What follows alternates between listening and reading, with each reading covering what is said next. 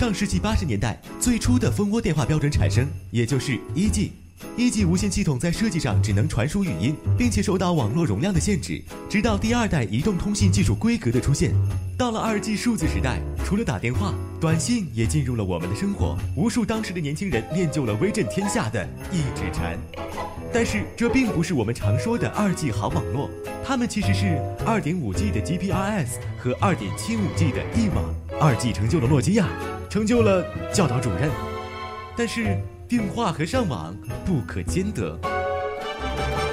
二零零九年的 iPhone 三 GS 带我们进入了小鸟的世界，背后犀利的网络支持正是第三代移动通信技术，能够同时传送通话和数据。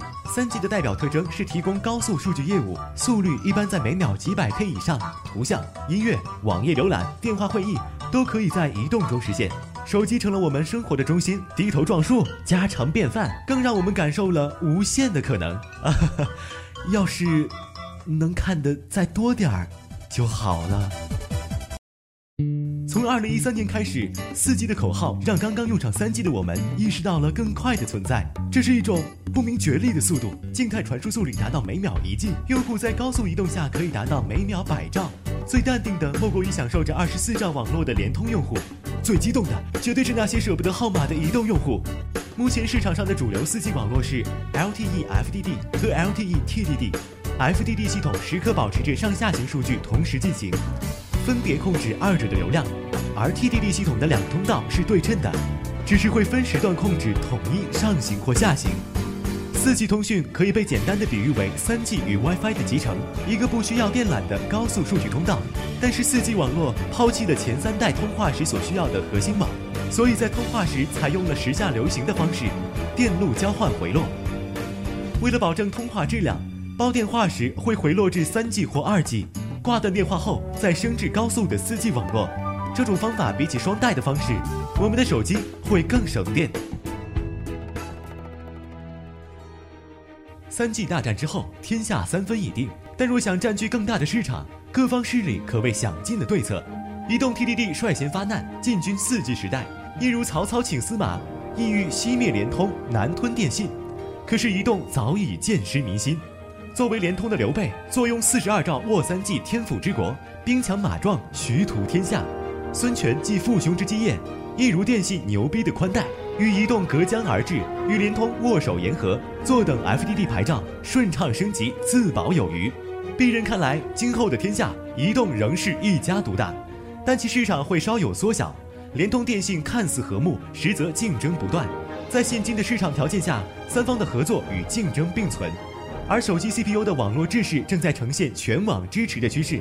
究竟未来 TDD 和 FDD 哪个好用？流量资费、网络体验如何？现在都不好说。但是可以肯定的是，作为消费者，我们的选择会越来越多。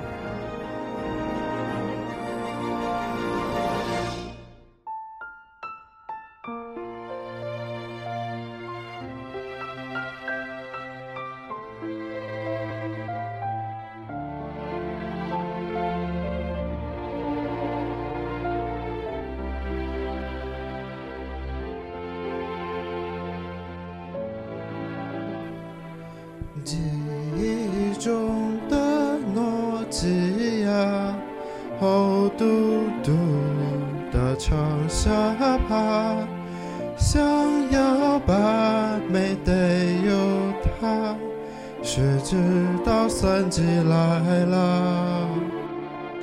门口的大叔告诉我，iPhone 三新不会刷。一心换回大哥大，其实他已经老了。时间都去哪儿了？还没好好还完房贷就老了。生儿养女一辈。脑子还是原地没流量了，流量都去哪儿了？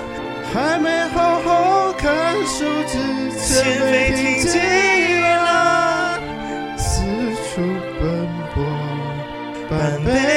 子，到最后只剩下空空一个号码。时间都去哪